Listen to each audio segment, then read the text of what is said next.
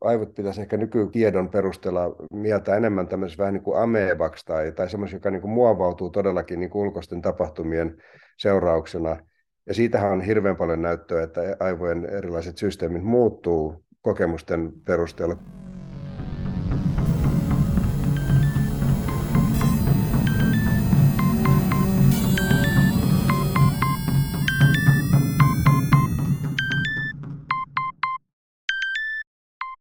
Tervetuloa Hippokrateen vastaanotolle. Tällä kaudella käsittelemme lääketieteen filosofiaa ja etiikkaa. Podcastin on tuottanut lääkäriseura Duodeckim. Tämänkertaisessa jaksossa aiheena mieli ja aivot. Minä olen Kari Hevossaari, lääkäri.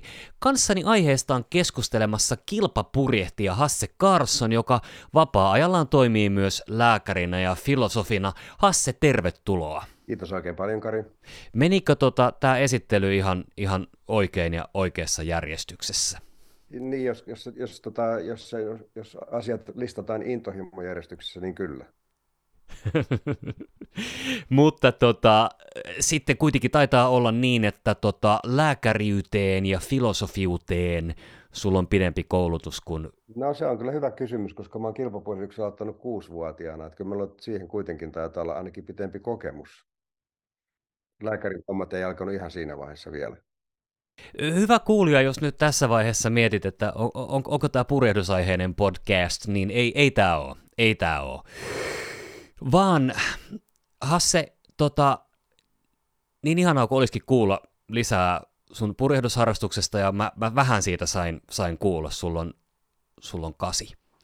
Tota, mutta mennään kohti tätä meidän aihetta, eli mieltä ja aivoja, ja kertoisitko lyhyesti, että miten, miten, miten sä niin kuin oot sotkeutunut niiden tutkimuksiin? Joo, tota, no se on tietysti aika pit, pitkä tarina, mutta jos sen yrittää tiivistää, niin, niin lääkäriopintojen aikana jo mä vähän mietiskelin, että, että tota, mahtaako asiat olla näin teknisiä jossakin mielessä kuin mitä lääkärikoulussa opetetaan ja, ja tota, innostuin sitten vähän pohtimaan sitä, että, että löytyisikö tuota filosofian puolelta jotain sen tyyppisiä vastauksia, mitä ehkä silloin olin hakemassa jotenkin niin kuin ihmisen tämmöiseen kokonaisuuteen tai kokonaisterveyteen liittyen. Ja itse asiassa vielä Pekan kanssa ruvettiin sitten opiskelemaan filosofiaa Joo. siinä lääketieteen opiskelijoiden opiskelun yhteydessä tai, tai rinnalla. Ja, ja sieltä, sitten, sieltä, sieltäkin sitten maisterin paperit jossain vaiheessa tuli. Mutta varmaan Pekka ja Pekka on, on siis Pekka, Pekka Louhiala. Juurikin, joo. joo ja tota noin, niin, niin, ää, Kyllä.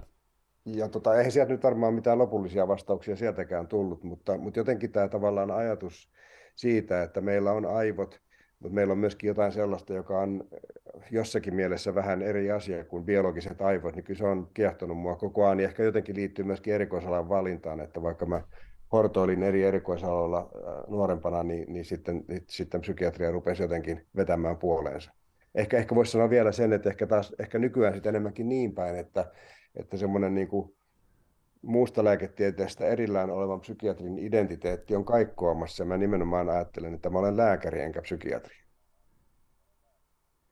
Joo, hyvä tarkennus. Hyvä tarkennus. Ja, ja, ja sitten taas tota, olisi vähättelyä sanoa, että sä oot tutkimusryhmän johtaja. No, miksi, miksi se olisi vähättelyä? Tai olisiko enemmänkin silleen, että sä, sä oot niin tutkimusryhmien johtaja? Ehkä tutkimusryhmien harhaanjohtaja.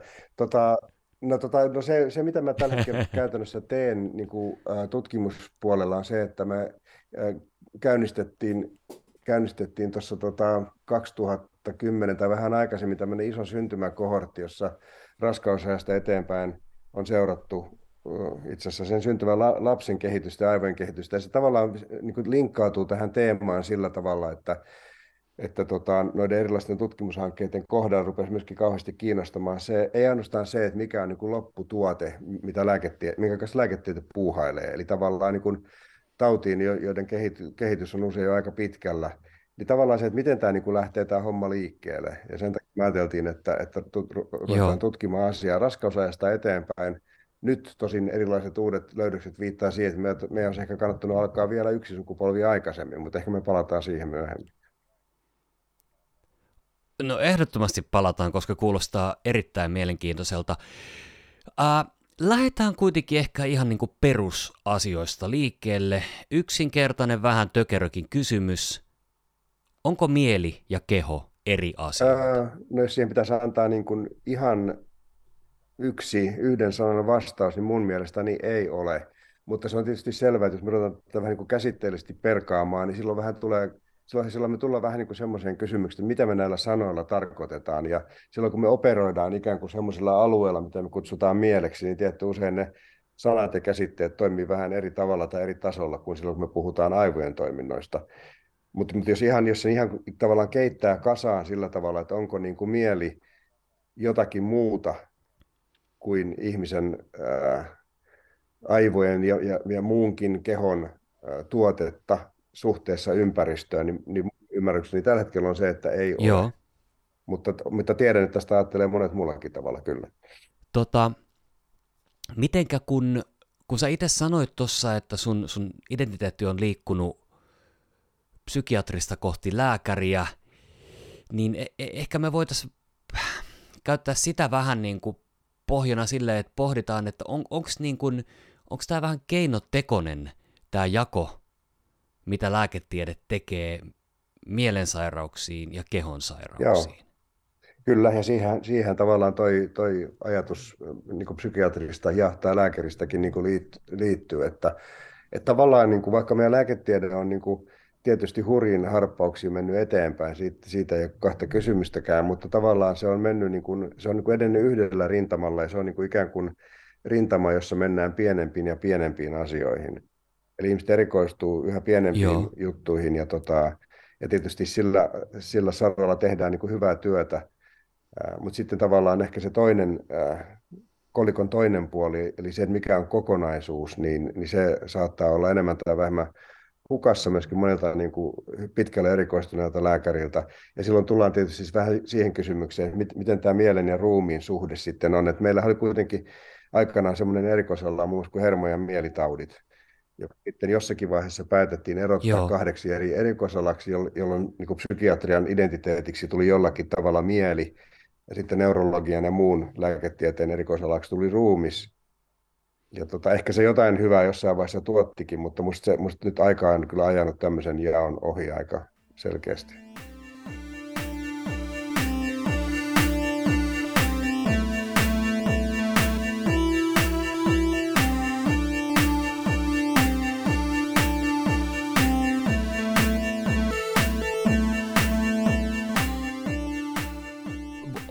onko meidän niin kun mahdollista vaikuttaa meidän aivokemiaan ilman lääkkeitä? Joo, totta kai. Siis tavallaan, jos ajattelee, mitä meidän aivoissa tapahtuu ylipäätään oikeastaan koko ajan, niin siellähän tapahtuu kaikenlaisia asioita, jotka liittyy siihen, että mitä me koetaan tai mitä me nähdään tai mitä me tunnetaan tai, tai tällainen, että tota, et, et, et, että ai, ai, mä oon joskus käyttänyt semmoista niin kuin ilmausta, että aivot on kulttuurielin.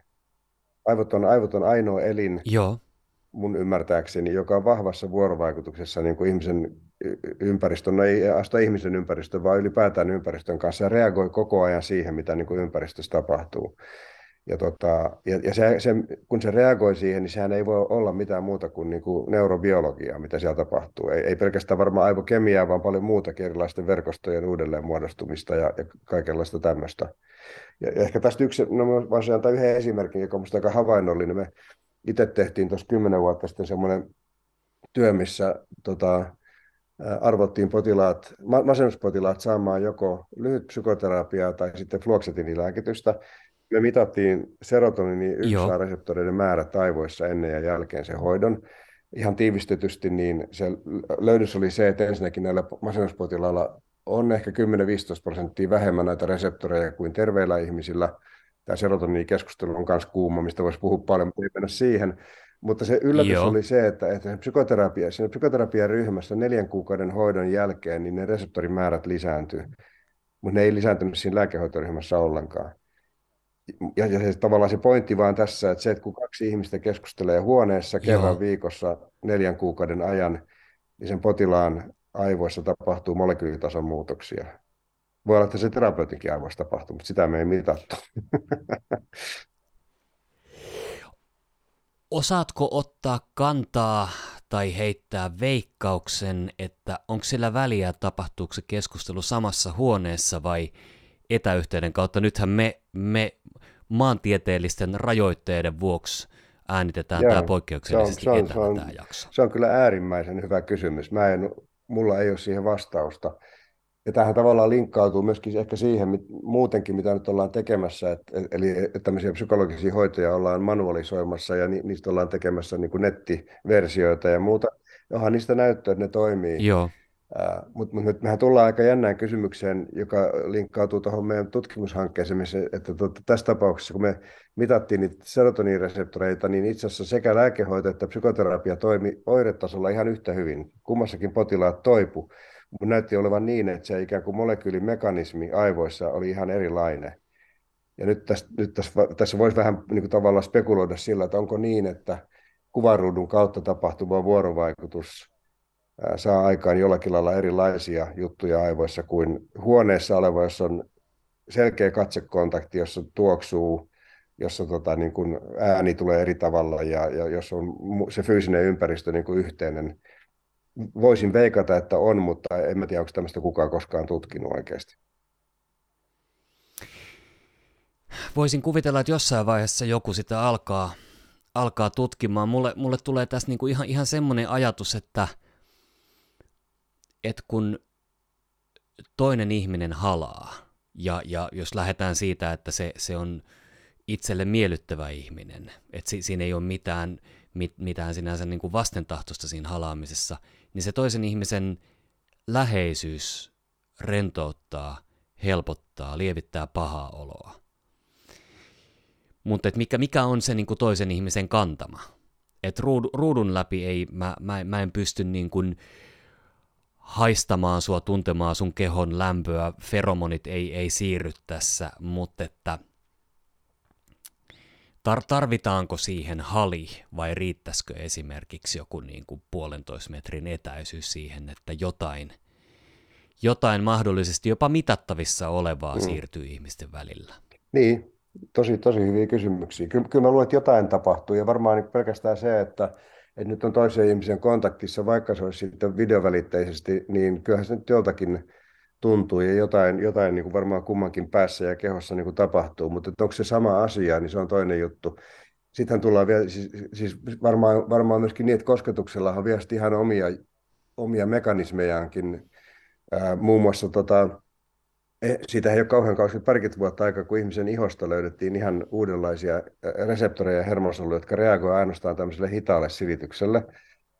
Ja, tota, eli ne on, ja, ja niitä on ainoastaan ihon karvasilla alueilla, tämmöisiä ei-myelinisoituja hermosoluja, jotka tota, reagoivat kaikkein parhaiten silitykseen, joka tapahtuu 3-10 senttiä sekunnissa.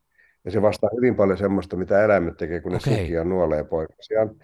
Ja se aktivoi aivoissa Joo. ihan eri alueet kuin kosketus aktivoi. Joka, joka ehkä kertoo Joo. just siitä, että no kosketuksella ehkä sinänsä, mutta ehkä silittelyllä on vielä niin kuin aivojenkin kannalta joku ihan erilainen niin kuin merkitys ja eri mekanismit kuin, kuin vaikka sillä, että keskustellaan. Aivan. No mutta to, tota, niin kuin, on, on tilanteita, joissa tuntuu, tuntuu luontevalta ja tärkeältä silittää toista ihmistä, niin kyllä se käy järkeen, että meillä meil on mekanismit, jotka reagoi Joo. juuri silitykseen. Tota,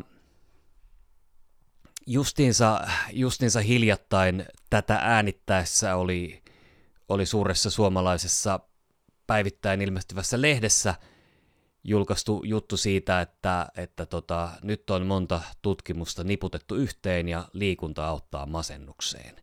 Sinänsähän tässä ei, ei taida mitään ihan älyttömän uutta olla. Haasteena taitaa olla se, että masentunut ei halua liikkua. Mutta, ähm, mutta tekisi mieli jäädä lillimään tähän, tähän että tota, millä kaikella me voidaan vaikuttaa, vaikuttaa meidän, meidän aivokemiaan, koska just niin kuin sä sanoit tuossa hetki sitten, niin kaikki se, mitä me koetaan, aistitaan, havaitaan, vaikuttaa meidän aivoihin.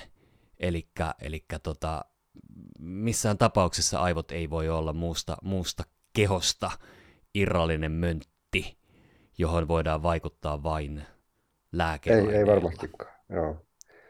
Jos tuota liikuntaa ajattelen, niin se on tavallaan hyvä esimerkki juuri siitä, että, että juuri näin, että jos ihminen liikkuu, niin se on varmaan monella tavalla sekä biologisesti että, että, että psykologisesti niin kuin hyvä asia.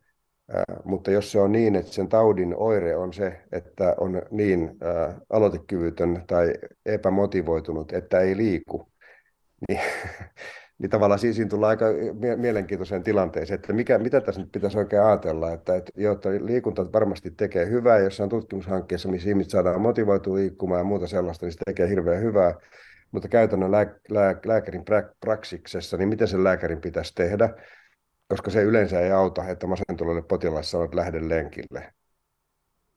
Niin, just, just näin. näin. Kyllä se siitä, lähde lenkille. Eli siinä tavallaan tullaan vaan siitä, että niin, niin, niin monitasoisia ilmiöitä. Että totta kai siinä on se, että kun ihminen fyysisesti ruumistaan käyttää, niin se tekee hyvää. Mutta jos sen taudin keskeinen oire on se, että siihen ei pysty, niin silloin pitäisi jotenkin pystyä vaikuttaa siihen motivaatiojärjestelmään, siihen tunnejärjestelmään, jota kautta sitten ehkä löytyisi myöskin voimavarat lähteä liikkumaan. Hyvä ajatus. Se, se joka, joka keksii keksii tähän niin kuin selkeän hyvän ratkaisun, niin lupaan Nobelin hänelle. palkinnon.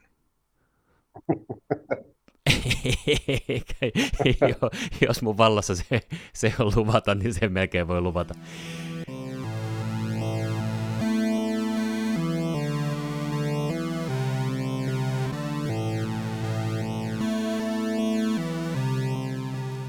Miten sitten tota, ainakin jossain vaiheessa puhuttiin hirveän niin kuin faktatietona, että toinen puoli aivoista on niin kuin se järkipuoli ja toinen puoli on se tunnepuoli ja, ja tota noin, niin tossa kohtaa aivoja on tätä ja tässä kohtaa on tota.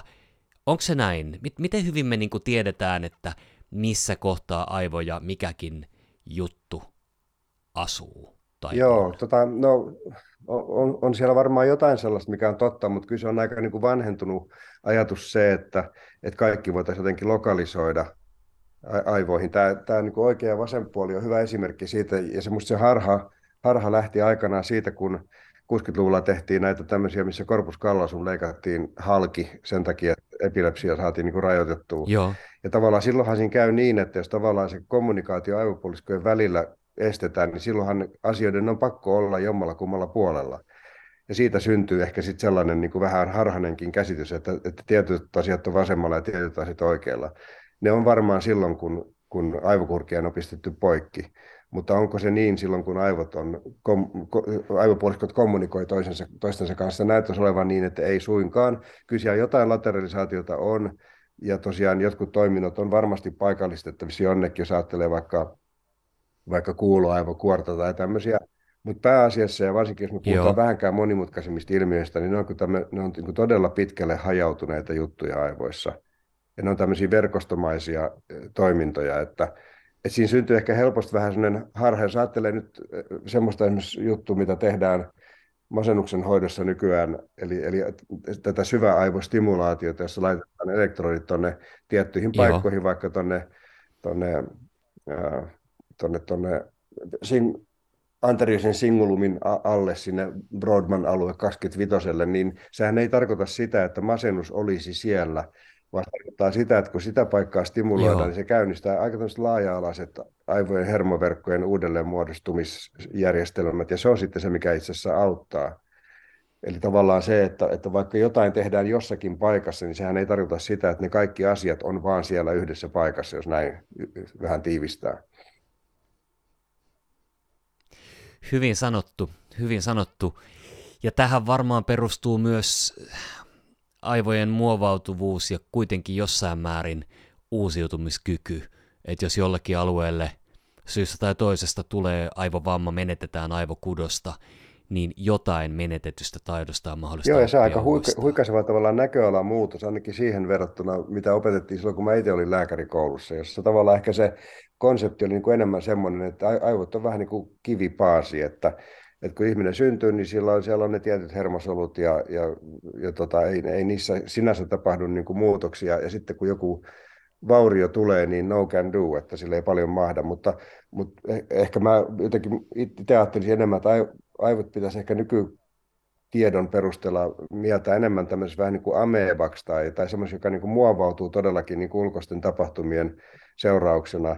Ja siitähän on hirveän paljon näyttöä, että aivojen erilaiset systeemit muuttuu kokemusten perusteella. Kuinka paljon siellä sitten syntyy niin kuin uusia hermosoluja aikuisille ihmisille muuta, niin se on varmaan vielä vähän tämmöinen niin kuin debatin alainen juttu. Mutta se muovautuvuus on ihan Joo. ilmiselvä asia, että sitä siellä on koko ajan vanhuuteen asti. Ihanaa, että ei enää ajatella, että aivot on kivipaasi, ja ihanaa, että Todella, aivot ei joo. ole kivipaasi.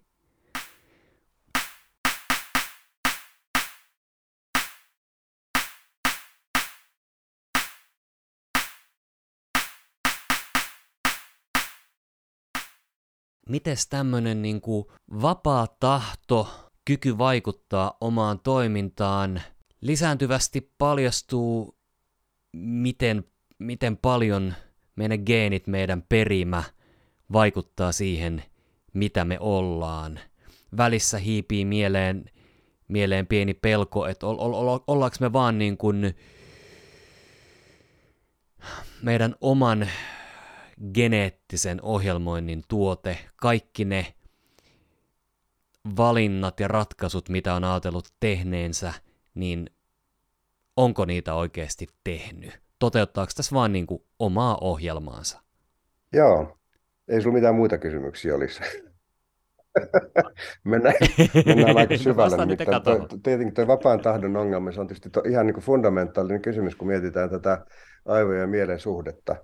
Et, et totta kai juuri näin, mutta se on tietysti kyllä tosi vaikea kysymys. Ehkä, ehkä niin, kuin niin mä ajattelen ehkä, enne, ehkä niin, että, tota, että tota, mitä enemmän ikää tulee, niin ehkä sitä vähemmän, varsinkin kun katsoo omaa elämänsäkin taaksepäin, niin sitä vähemmän ehkä tulee sellainen olo, että siellä on ollut jotenkin tietoisia ja kirkkaita ja itsenäisiä valintoja, vaan että siellä on kyllä tapahtunut asioita, jotka jälkeenpäin katsoen on, ollut, on paljon ollut ymmärrettävissä – siitä näkökulmasta, että mitä omat vanhemmat on ollut ehkä geneettisesti tai minkälaisen, minkälaisen, tota, minkälaisia lapsuuden kokemuksia itsellään on ollut tai niin poispäin. Että, että, tota, että kyllä mä luulen, että, että vähemmän meillä on vapaata tahtoa kuin mitä me halutaan uskoa ja luulla. Ää, mutta se, että onko siellä sitten joku rudimentti kuitenkin, joka on sillä tavalla niin kuin ihan sen ihmisen itsensä niin kuin jotenkin hallinnoitavissa, niin ehkä siellä jotain on, ja, ja tavallaan varmaan niinkin, että kyllähän se sitten jotenkin täytyy liittyä aivoihin, ja ehkä tämmöisiin, niin kuin, mitä sanotaan, että mikä ehkä nyt on se tavallisin tieteellinen käsitys tällä hetkellä, että se mitä me kutsutaan mieleksi tai vapaaksi tahdoksi, niin se, tahdoksi, niin se kuitenkin jotenkin on tämmöinen tarpeeksi monimutkaisten aivojen tämmöinen emergentti ominaisuus, että syntyy tämmöinen uusi taso, joka operoi vähän niin kuin omalakisesti ja jolla on ehkä sitten enemmän vapausasteita kuin biologisilla järjestelmillä niin kuin muuten yleensä on. Niin joku, joku tällainen, mutta niin kuin sanottu, niin tähän nyt on asia, tähän te, tämä te, teemahan on semmoinen, mitä nyt on pohdittu muutama sata vuotta, eikä taida kukaan nyt ihan sata varmaa olla siitä, että miten se menee. Tavallaan myös aika ihanaa, että ei ole, koska kyllähän se, se, se olisi niin kuin, toisaalta se olisi musertavaa saada tietää, että mihinkään ei voi vaikuttaa, että vuoristoradassa vaan mennään. Sitten taas ehkä yhtä musertavaa on se, että kaikki omat töppäykset on ihan täysin omaa syytä, että ei mitään muuta siinä mm. syyllisiä voi hakea muualta. Va- vai voiko? Voiko? Vaikuttaako, tota, vaikuttaako niin kuin vanhempien eletty elämä siihen, mitä jälkeläiset Joo, tämä on tosi jännä kysymys ja tavallaan vähän uusikin kysymys, että kyllähän niin kuin, jos ajattelee Suomea ja suomalaisia, niin paljonhan on puhuttu siitä, että millä tavalla sodan kokenut sukupolvi ehkä on traumatisoitunut ja millä tavalla ehkä ne näkyy sitten seuraavienkin sukupolvien elämästä, elämässä, mutta sehän on ollut, ne selitysmallit on ollut tavallaan psykologisia, että jos, jos tavallaan isä traumatisoituu sodassa ja on sitten tavallaan tunnevammainen tai ehkä käyttää liikaa alkoholia tai ei pysty puhumaan lastensa kanssa riittävän empaattisesti, niin tämä olisi tavallaan se mekanismi. Mutta, tota, mutta ehkä se uusi idea tai mekanismi, joka ehkä liittyy tähän geenienkin ää, niin kuin tavallaan merkitykseen ihmiselämässä on, on se idea, että se voi olla myöskin, että kokemu, kokemuksilla on vaikutusta niin kuin biologisiin prosesseihin, epigeneettisiin prosesseihin, jotka muuttaa niin kuin geenien aktiivisuutta ja jotka sitten näyttäisi olevan mahdollista myöskin siirtyä seuraavalle sukupolvelle, ehkä erityisesti isien kautta, koska, koska näyttäisi olevan niin, että nämä epigeneettiset muutokset on mitattavissa ainakin niin kuin isien siittiöistä. Ja silloin voi ajatella niin, että ne itse asiassa ne isien omat kokemukset on ikään kuin signaaleja sille seuraavalle sukupolvelle siitä, että minkälaiseen ympäristöön tämä lapsi syntyy. Ja niillä on ihan oma järkevä niin kuin, vähän niin kuin evolutiivinen merkityksensä. Joo. Ja tämä on tavallaan aika uusi taso tässä ideassa, että miten asiat voi siirtyä sukupolvelta toiselle. Ei ainoastaan puhdasta genetiikkaa, vaan myöskin tätä kokemusten vaikutusta. Joo, joo. Hetki, hetki menee, että tämä, tämä ajatus on ainakin mun, mun neuroverkkojen läpi pääsee, eli sillä, minkälaisen varhaislapsuuden mun isä on viettänyt, on merkitystä siihen, minkälaiset geenit, tai miten, miten mun geenejä luetaan tai, tai miten, miten Joo, se, ta, ta, jos, jos pakittaa sen verran, niin jos ajattelee sitä konseptia, niin, tota, niin kuin 80-luvulta eteenpäin on tiedetty muun muassa, että jos äidillä on raskausaikana ongelmia, ei, ei saa tarpeeksi ravintoa tai muuta sellaista, niin se seuraavan sukupolven terveys on selkeästi niin kuin uhattuna. Ja sen voi tavallaan ymmärtää niin, kuin niin että, että jos, tota, jos, jos lapsi ei saa riittävästi ravintoa, oli se sen takia, että sitä ravintoa ei ole tai istukassa jotain häikkää tai muuta, niin se on tavallaan signaali sille lapselle, että okei, nyt sä tulet syntymään ympäristöön, jos on, jos on vaikea pysyä hengissä, koska siellä on vähän ravintoa. Ja se, se biologia muu, muuntautuu sitten se, semmoiseksi niin koneeksi, jolla on hirveän hyvä hyötysuhde. Ja sitten se lapsi syntyy, ja se syntyy ympäristö, missä ei olekaan niin ravintoa, niin se on erittäin adaptiivinen järjestelmä. Mutta jos se syntyy nyt tämmöiseen länsimaiseen yhteiskuntaan, jossa ruokaa on paljon käytettävissä, niin se on niin kuin väärä signaali. Ja silloin, silloin se biologia toimii ikään kuin sitä lasta itseään vastaan. Se tiedetään, että, että tämmöisen taustan omaavilla lapsilla syntyy helpommin diabetes ja, ja tota, kardiovaskulaarisairauksia ja niin poispäin. Mutta se idea on tämä signaalin siirtyminen sukupolvelta toiselle. Ja nyt voisi ajatella niin, että jos isät, isillä on ollut varhaislapsuuden kaltoinkohtelukokemuksia vaikka, niin se koodautuu biologiaan – ja se siirtyy tämmöisenä signaalina seuraavalle sukupolvelle siitä, että, että nyt sun, sun, sun aivojen kannattaa kehittyä nopeasti, koska sä synnyt ympäristö, joka voi olla aika vaarallinen. Ja, tota, ja tämä on tietysti aika nyt iso, iso hyppäys, äh, hyppäys niin jotenkin meidän ajattelussakin, mutta, mutta meillä, meilläkin on semmoinen työ, joka viime vuonna, eikö edellisvuonna julkaistiin, missä me linkattiin kylläkin ihan kyselylomakkeella kysellyt isän omat varhaislapsuuden kokemukset ja, tota, ja pystyttiin osoittamaan, että niillä on yhteys sen isän oman lapsen aivojen valkeanainen kehitykseen. Ja se näyttää kiihdyttävän sitä valkeainen, valkeainen kehitystä, joka tavallaan ikään kuin nopeuttaa aivojen maturaatiota, joka sopii hyvin siihen ajatukseen, että aivojen täytyy kehittyä nopeasti, koska ympäristö saattaa olla uhkaava tai vaarallinen tässäkin tietenkin voi kysyä, onko se signaali ollut sitten oikea vai väärä, ja luultavasti se on usein väärä, ja se on just se, joka sitten tuo ongelmia ihmisen elämässä myöhemmin, mutta, tota, mutta se mekanismi olisi niin kuin tämmöinen.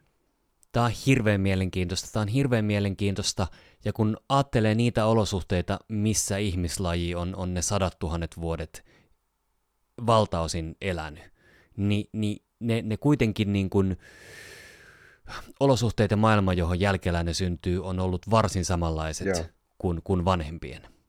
Mutta nyt sitten viimeiset sadat vuodet, etenkin viimeiset kymmenet vuodet, niin maailma, mihin jälkeläiset syntyy, on usein ollut niin kuin mullistavalla tavalla erilainen ja. kuin vanhempien. Jos mä mietin nyt, mietin, mietin nyt tässä niin kuin omaa isääni ja hänen isänsä. Mun isoisä, jota mä en koskaan tavannut, syntyi 1800-luvun lopulla – tota, köyhän torpparin kolmannelle vaimolle, joka kuoli tautiin, nälkään johonkin, ja sitten kuoli tämä isäkin, eli käytän, mutta että sitä ennen tämä isä oli mennyt vielä kertaalleen naimisiin, eli mun isoisän kasvatti hänen isänsä seuraava vaimo, ja rahat ei riittänyt mihinkään, niin hyyryläiseksi myytiin lapsi. Eli niin kuin, aika ankeet olot.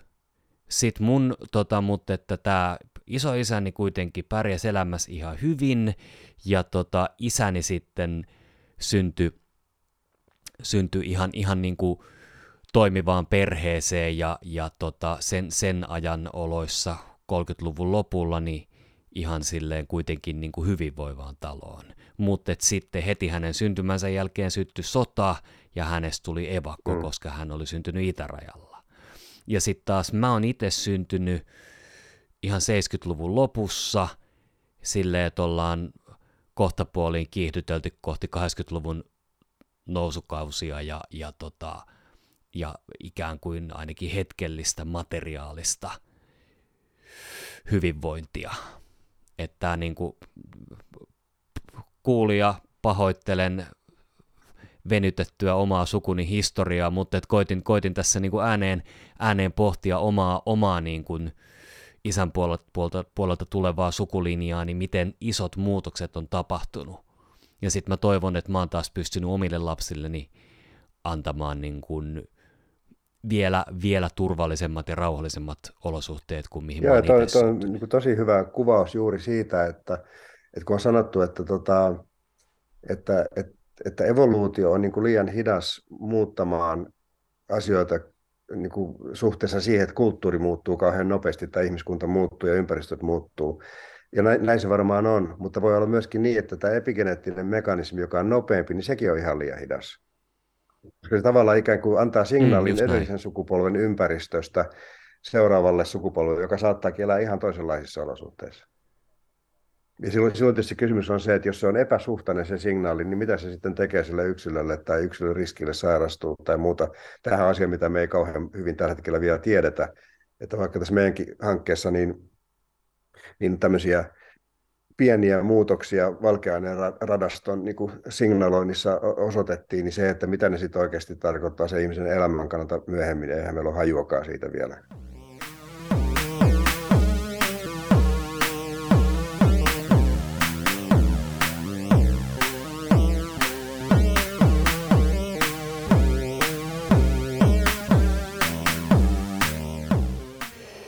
Ihanaa olisi, jos tämä nyt menisi sit sillä tavalla, että tota,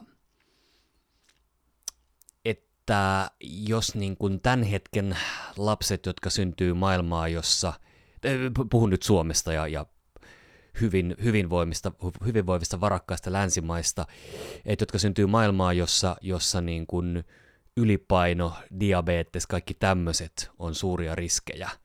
Että sitten taas heidän heidän mekanisminsa sitten niin kuin nämä edellä mainitut saisi aikaan sen, että seuraava sukupolvi on vähän paremmin adaptoitunut siihen maailmaan, että heidän, he, heidän kehonsa niin kuin ei ehkä haluaiskaan niin paljon rasvaa ja sokeria tai, tai ei, ei, ei keräisi niin helposti sitä, kun, kun nälkäkuolema on jo enää niin uhkaava. Joo. E-, eletään toivossa. Eletään toivossa. Se olisi kiva, jos se menisi niin.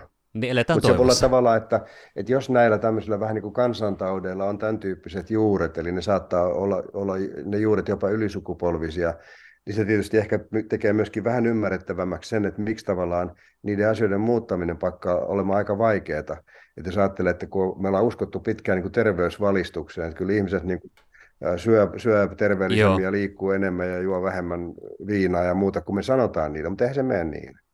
Ja silloin ne mekanismit on paljon syvemmällä ja ne voi olla niin kuin ihan tämmöisissä biologisissa reiteissä, ne voi olla niin kuin motivaatiojärjestelmissä ja, ja, ja kaikenlaisissa sellaisissa, mihin itse asiassa varmaan pitäisi enemmän vaikuttaa kuin siihen ohuen tiedolliseen tasoon, minkä kanssa me niin kuin operoidaan.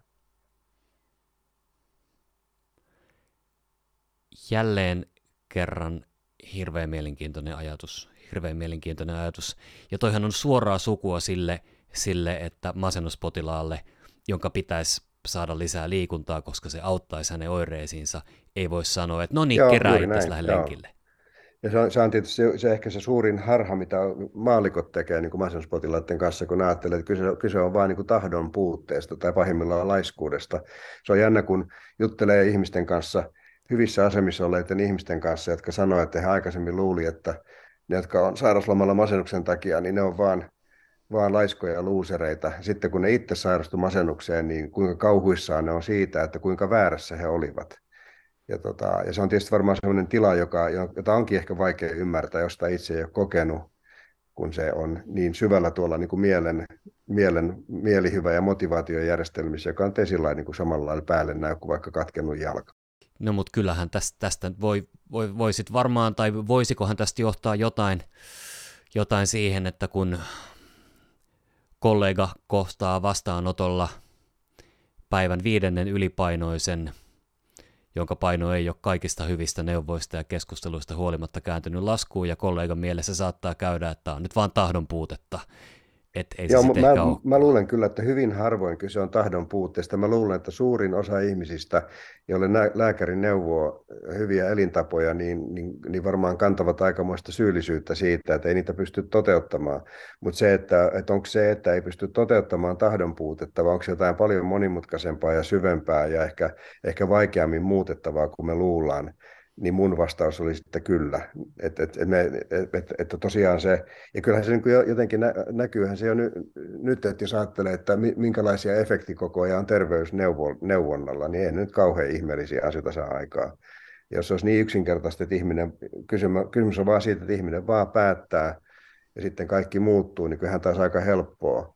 Ja, ja toista en mä ehkä, ehkä ihan jaksa uskoa siihenkään, että tota, että kyse olisi vain siitä, että suurin osa kansasta ei vaan halua päättää, että asiat menisivät niin kuin parempaan suuntaan.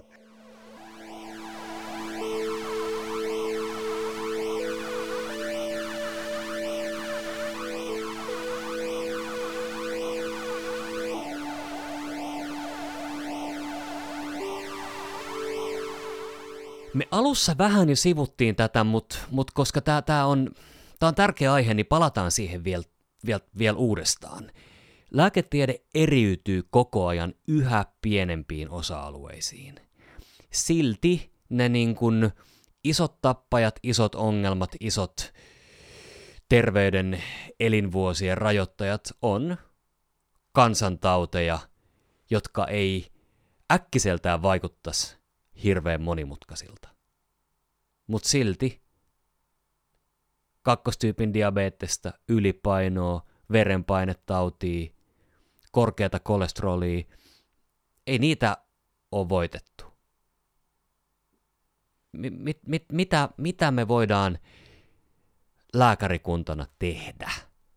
Joo, tota, äh, niin, tai siinä yhteiskunta. Tullaan, siinä tulee tosi monitasoisia kysymyksiä. Näyttää olevan niin, että se, joka kyllä toimii aika hyvin, on tämä tämä, tämä pienen, pienempiin asioihin keskittyminen ja niiden manipulointi ja, ja niin, niin poispäin, niin kuin, ää, mihin suuntaan lääketiede on menossakin. Mutta, mutta jos, se, jos se ratkaisisi kaiken, niin kyllä meidän kansanterveysongelmat on aika paljon, paljon paremmissa kantimissa kuin mitä ne on nyt. Jolloin, jolloin sitten tulee kysymykseen, kysymykseen ehkä se, että, että mitkä kaikki tekijät sitten vaikuttaa siihen, että miksi, miksi tota ihmiset ei pysty tosiaan elintapojaan muuttamaan tai, tai, tai tekemään niitä asioita, mitä, mitä heille neuvotaan. Ja, ja, ja varmaan sit, silloin tullaan toisaalta niin kuin niihin ikään kuin äh, ihmisten äh, psykologisiin systeemeihin, miksi he on motivoitunut tekemään jotakin, mikä tuntuu hyvältä, mikä tuntuu pahalta, miksi on vaikea olla aloitekykyinen jossain asiassa niin poispäin. Mutta mut tietysti samalla tullaan sitten just näihin rakenneongelmiin, eli, eli tavallaan siitä, että, että tota, minkä takia ihmisten elämä on paljon nykyään semmoista, että se itse asiassa niin kuin tavallaan rajoittaa valintojen tekemistä sen takia, että esimerkiksi sanotaan vaikka työstressiä tai tämmöisiä asioita, jotka itse asiassa on mm-hmm. luonteeltaan semmoisia, että ne kapeuttaa sitä ihmisen ikään kuin vapaan tahdon mahdollisesti, jos tätä sanaa haluaa käyttää. Eli mitä, mitä tukalammissa olosuhteissa edetään, sitä vaikeampi on tietenkin toimia terveellisesti tai rationaalisesti. Tässä, tässä on niin kuin kauhean monta tasoa ja mä ajattelin, että ehkä meidän pitäisi enemmän ymmärtää tätä kokonaisuutta, jossa voisi olla mukana nämä psykologiset tasot, ehkä myöskin sitten jossakin mielessä nämä, nämä laajemmat yhteiskunnalliset kuviot siitä, että minkälaista meidän työelämä on rakennettu, miten meidän terveydenhuolto tällä hetkellä toimii, ei toimi kauhean hyvin. Ja ne on tietysti kauhean isoja kysymyksiä, Joo. mutta ehkä se, se pointti tässä on vaan se, että, että ehkä se on niin, että se ei riitä, että me tirkistetään ihan johonkin pieneen reikään, vaan me pitäisi katsoa tätä isompaa kuvaa. Niin, että voisi olla tarpeen, että meillä olisi joku sellainen niin kuin lääketieteen ala, joka, joka tota, katsoisi asioita niin, vaikka joku yleislääketiede tai joku semmoinen. Se, se voisi olla va... niin, yleislääketiede voisi olla aika, aika hyvä. Mutta mä luulen, että yleislääkäri on, on niitä niin kuin melkein työstressaantuneimpia lääkäreitä. Että tota, voi jossain olla toisinkin, mutta käsittääkseni aika usein nimenomaan yleislääkäri kokee, että hän ei pysty hoitamaan potilaitaan niin hyvin kuin hän haluaisi. Hän ei pysty paneutumaan potilaiden ongelmiin ja, ja jatkuvasti vaihtuvat potilaslääkärikontaktit saa aikaan sen, että hyvälläkään yleislääkärillä ei oikeastaan ole minkäänlaista kuvaa mm. potilaan yleistilanteesta. Mm. No just, just näin, Yleistä ja tietenkin tavallaan, tavallaan se, että, että myöskin yleislääkärin niin kuin varmaan haaste on se, että, että sit pitäisi jotenkin olla niin hyvin kartalla kauhean monesta asiasta, mutta tietysti se voisi olla se yleislääkärin rooli olla, olla ehkä just tämmöinen niin hoitosuhde spesialistin rooli, jossa sitten tavallaan tulee kyllä aika monta semmoista asiaa paikattua, jotka niin kuin pitkälle erikoistuneessa lääketieteessä jää sivuun. Muuten, muuten toinen porukka, joka myöskin on ihan uupunut, on psykiatrit. Mutta voi olla, että on myöskin muita, muita erikoisaloja, missä tilanne on se, että ei saa enää tehdä sitä, mitä haluaisi. Eli Eli olla tekemisissä yksilöiden kanssa ehkä myöskin vähän pitemmällä juoksulla, vaan, vaan ollaan äh, lausuntoautomaatteja ja vaihdetaan paikasta toiseen nopeasti ja niin poispäin. Ja mä sanon vielä muuten yhden asian, joka mua vähän vaivaa, se on se, että minkä takia lääkärikunta on antanut lääketieteen mennä tämmöiseksi niin kuin, niin kuin kauppamatkustajatoiminnaksi, missä, missä erilaiset firmat myy lääkäreiden palveluja päiväksi tai viikoksi johonkin paikkaan, joka tavallaan rikkoo sen koko perusperiaatteen siitä, että, että meidän profession yksi kulmakivi tai, tai tämmöinen kivijalka on, on hoitosuhde. Jos hoitosuhdetta ei synny, niin on aika vaikea kuvitella, että näihin isoihin kansanterveysongelmiin saataisiin mitään ratkaisuja, ellei ole lääkäreitä, jotka pitemmällä aikavälillä niin on, on, on potilaittensa kumppaneita niin elämässä tavallaan. Kyllä, kyllä, juurikin noin. Ja en, ennen kuin tota pohdin enemmän, niin äh, haluan sanoa, että hyvä, että toit ton esiin, että myös psykiatriot on uupuneita. Eli kyllä, niin kuin, kyllä uupumus taitaa valitettavasti levitä ihan, ihan niin kuin kaikkialle kollegakunnassa. Ja, ja tota, toivottavasti tulevaisuudessa asiat ovat toisin. Ja miten, miten lääkärikunta on, on päästänyt tilanteen semmoiseksi, että tota, hoitosuhdetta ei oikein enää, enää muodostu. Niin. Mikäs, tota, onko tämä niinku se, se, että tota, ollaan, ollaan hitaasti lämpenemässä vedessä eikä huomata, että se onkin muuttunut kiehuvaksi pikkuhiljaa. Että tuskin kukaan niinku ilkeyttään on semmoista lähtenyt rakentaa semmoista systeemiä. Ja sitten jos ajattelee niin nuoren lääkärin näkökulmasta, että tota, hei, tutko, tutko tota, tähän terveyskeskukseen töihin neljällä ja puolella tonnilla, töitä on enemmän kuin jaksat tehdä ja, ja koko ajan kiire vai, vai tota noin, niin, teetkö paremmalla palkalla tota, etälääkärihommia tonne peräkylään, jonne kukaan ei halua mennä kotota. Just näin. Niin. Ja se, on, se, on, se on varmaan selvää, että ei tästä ainakaan nuoria lääkäreitä voi syyttää. Minusta se on ihan selvää, että, että, että kun tämä systeemi on tämä, mikä on, niin kai nyt niin kuin ihminen sitten luon, luon, luonnollisesti yrittää valita semmoisen semmoisen paikan ja tehtävän, missä saa kohtalaisen hyvät tulot ja työ on niin kuin riittävän mielekästä ja muuta sellaista. Mutta ehkä se kysymys on niin kuin enemmän siitä, että miksi tämä meidän koko professio on päästänyt tämän tämmöiseen tilanteeseen ja ja siinä, mä luulen, että siinä on semmoinen ongelma, että se mitä ollaan kuviteltu tehostamiseksi, eli että tulee, syntyy kilpailua markkinoille, ää, viedään sihteerit pois, lääkärit tekee kaiken itse, myydään nopeasti erilaisia palveluja ja muuta sellaista, niin se on kääntynyt itseään vastaan. Ja siinä on käynyt niin, että ei se, ei se ole tehostanut yhtään mitään, vaan se on itse asiassa yksi asia, joka hidastaa tämän järjestelmän toimintaa sen takia, että ei synny järkeviä potilas-lääkärisuhteita, joita kautta sitä oikeaa toipumista pitkän päälle voisi tapahtua. Ja me kuvitellaan, että myymällä erilaisia temppuja nopeasti, niin tämä systeemi toimii. Ja varmaan jotkut asiat toimiikin. Voi olla, että jotkut niin kuin leikkaukset tai lonkat mm. tai muut tämmöiset toimiikin näin, mutta edelleen puhutaan suurista kansanterveysongelmista, niin ne haasteet on ihan toisella, toisella tasolla. Hyvin sanottu. Hasse, kiitoksia. Tämä on ollut erittäin inspiroivaa ja ajatuksia herättävää. Musta tuntuu, että me voitaisiin tehdä kaksi tai kolme samanmittaista jaksoa sillä, että me paneuduttaisiin näihin aiheisiin, mistä me on nyt voitu ottaa vain pieniä pintakauhasuja. Kuitenkin kaikki hyvä loppuu aikanaan ja, ja tämäkin podcast on, on lähes päätöksessään ja purjehduksesta ei kerätty puhumaan käytännössä paljon mitään. Sillekin toivottavasti tulee vielä tilaisuus. Hyvä kuulija, kiitoksia sinulle. Minä olen Kari Hevossaari, lääkäri ja Hasse on Hasse Carson, lääkäri ja filosofi. Ja kiitos Kari tosi inspiroivasta keskustelua munkin puolesta ja kuulijoille myöskin kiitos, että jaksoitte hengata mukana. Ensi kerralla on Jaana Hallamaa vieraana ja silloin puhutaan tekoälystä terveydenhuollossa. Silloin siis taas hyvä ja rakas kuulija, mutta nytten moikka moikka. Moikka.